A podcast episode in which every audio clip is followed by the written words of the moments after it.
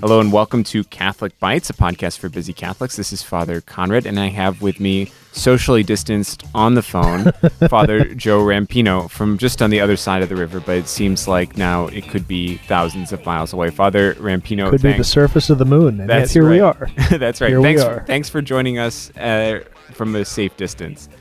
Um, Happy to oblige. So today we are going to. Um, this is actually a question that a donor, uh, who whose name unfortunately I don't have, but a donor asked, um, and so it said, "I want to know the explanation of the part in the creed when it says Jesus descended into hell. Did he really go to hell, and did he bring anyone back with him?" So Right. that, that's a part of the creed from the Apostles' Creed, and, and what Yeah, do we make about creed. that? Uh, well, certainly it's it's a shocking one. I remember getting really excited as a as a as a uh, a kid when because I had learned it as he descended to the dead, and on Mhm. the third day he rose again. And when I first heard the older translation that says he descended into hell, I w- got really excited because that just seemed like a bigger statement to make. And as a kid, you're all about bigger statements. Mhm. Um, but when we're talking about that, we have to be very careful about what we mean by uh, hell. And the fact that it gets translated as the dead keys us into uh, something really important. So the first point we want to make is that when we say Christ descended into hell, this is after he has died and his soul is separate from his body, Mhm. uh, and before he rises from the dead, he does not descend into the hell of the damned. So we're going to make a distinction when we explain this between um, the hell of the fathers, which is what they call um, what we're about to talk about in, in the tradition, and the hell of the damned, which is where souls who reject God definitively have gone. Mhm. Uh, so we're going to start by making that uh, really, really important distinction. Yeah, and I think that, that that's a good place to start because you might think, well, how damnation is, you know, it's not like it's a physical place per se. I mean, it is a physical place in a certain sense, but like it, it's it's damnation is really an, a, a, a being apart from God, p- uh, Right. staying away from, and Christ is God, and so he can't possibly go outside of himself Right. and be apart he cannot be separate from yeah and and we'll we'll get into you know um, that precise problem in in just a moment but the but the first thing we want to say is uh, when we talk about hell this is kind of a greek idea of hell of or also a, a jewish idea of hell Mhm. as just the place where all of the dead are Yeah. because prior to Christ, there's no conception of entering into heaven itself and living out eternity in paradise in the presence of God, sharing His life. Yeah. And That we- is not a part of the ancient Jewish faith. It's it's it's just not a thing that enters into the mind of humanity. Yeah, and that, that and and if there was were people in heaven, it's only like the great heroes like Hercules or different things like that. you right. know? And even then, heaven's conceived of as a physical paradise, as a really nice, pleasurable place, but never the Christian idea of, of paradise as a sharing in God's own life and becoming like Him because you see Him face to face. That doesn't exist. So the he- hell here is talking about the place where all of the dead are. And we believe that when Christ himself died and when he, you know, took part in death like every uh, every person will, uh, he went to this hell of the fathers, the place where the righteous dead were waiting, Mhm. because we believe that you know the righteous dead, people like Abraham and Isaac and David and Isaiah and the prophets, all the way up to Joseph, um, were not in heaven when they died.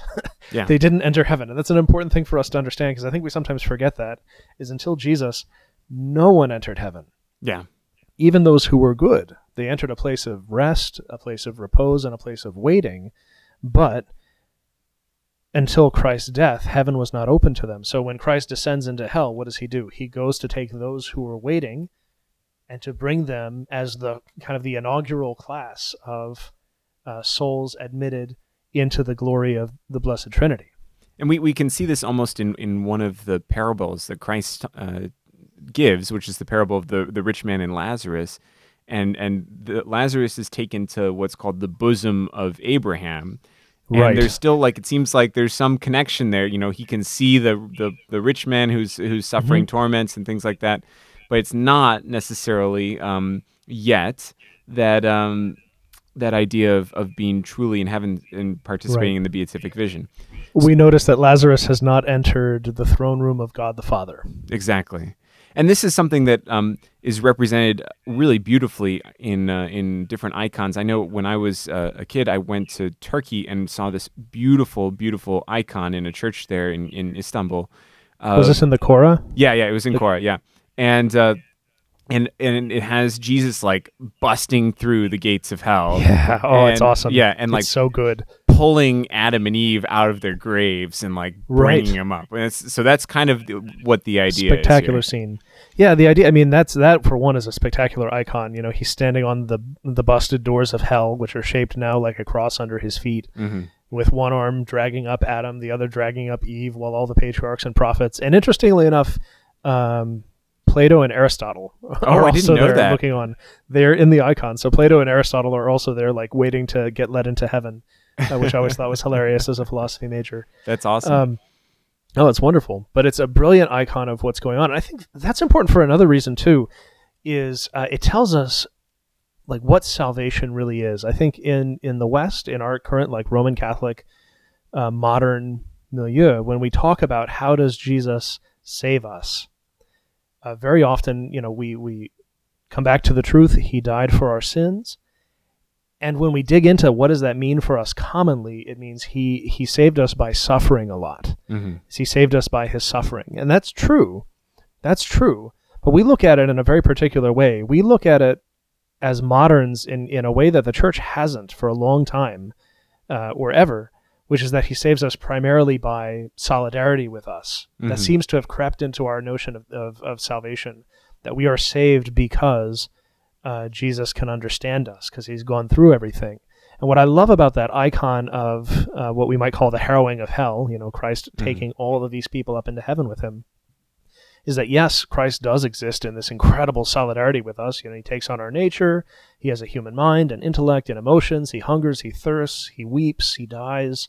You know, he goes through everything but sin, but he saves us by conquering death Mm. and by defeating the devil. Yeah, and that's really quite. I mean, when, we think it's about powerful. Yeah, the we and and and it gives new life almost to the resurrection at Easter time, which we'll be celebrating Right. soon. You know, this absolute triumph that death wears your sting, you know, hell wears Right. your victory. That that Christ really has has turned it upside down and and has made it so that it, death and hell no longer triumphs over us. Right, and, and it's and it it changes the way we go about even our moral life as well. You know, the idea is that you know Christ doesn't save us simply by you know fading away in the right way. he doesn't save us by just kind of uh, handing himself over quietly and and and passively merely to death, but he uses death as a tool of of conquest. Um, he turns the devil's weapons back on him uh, and for us too, you know, we're saved not just merely by suffering enough. We're saved by, with great courage, accepting the cross that's handed with uh, to us. You know, there's all the difference in the world in being dragged along by our cross uh, and looking it square in the face and putting it on our shoulders. Mm. Um, and one gives us a chance at great courage and great joy, you know, taking it with courage. But sometimes they can creep into our Christian lives, even when we're trying to do this right, of saying, oh, I must carry my cross and let our cross carry us and kind of drag us uh, sad and despondent uh, into heaven. And we can go through our passion carrying our cross with great joy. And that's part of the key to Christian virtue. Um, but it's easier to understand that if we understand the way Christ does this, uh, that this is what he is doing, that he's not just kind of sliding despondent into the realm of the dead and then popping up three days later. He's very intentional about taking that cross on and he's in charge of, of the, the entire thing start to finish. He's the master of this and, and he is about a serious work even as he suffers um, all through good friday even to the point of death pardon me while i ramble but i think it's No a really worries. important point for us it especially is. now when we have a, a cross to bear as a society Yeah, and and it, it's it, it's interesting when you look at some of the the depictions of Jesus in in uh, historically, there in the in the way back there weren't that many depictions of very um, gruesome crucifixion scenes, right? not really No, but there were lots of depictions of Christ in triumph. Christ, Mhm. Christ victorious, Christ the the Pantocrator, the great teacher, Christ the great Right. King, and even when he's on the cross, he's depicted as as a king, and and to show right. that like our God really has triumphed, and there's nothing that can stop him, and there's no way that that that death can get its grip on us, you know, save right. that we let it. Uh, you know, it's only only through Christ that uh, that that that that real triumph and real victory is won, and that's what this descent into hell uh, shows us. You know why it's so important for us to know about that. It's in the creed. You know, is that to show that that God has triumphed, that He has risen, and in rising, He has defeated the enemy. Yeah. Sweet. It's good stuff. It's yeah. exciting. Good. Well, it's also been depicted many times in literature, so we'll also do something uh, adjacent to that in another podcast. But for now, thank you, Father Rampino, for joining us, and thank you everyone for listening. If you'd like to listen to other great Catholic podcasts, you can find us at CatholicBytesPodcast.com, or you can tweet at us at Catholic Bytes. We're on Twitter apparently. Thank you, and God bless you.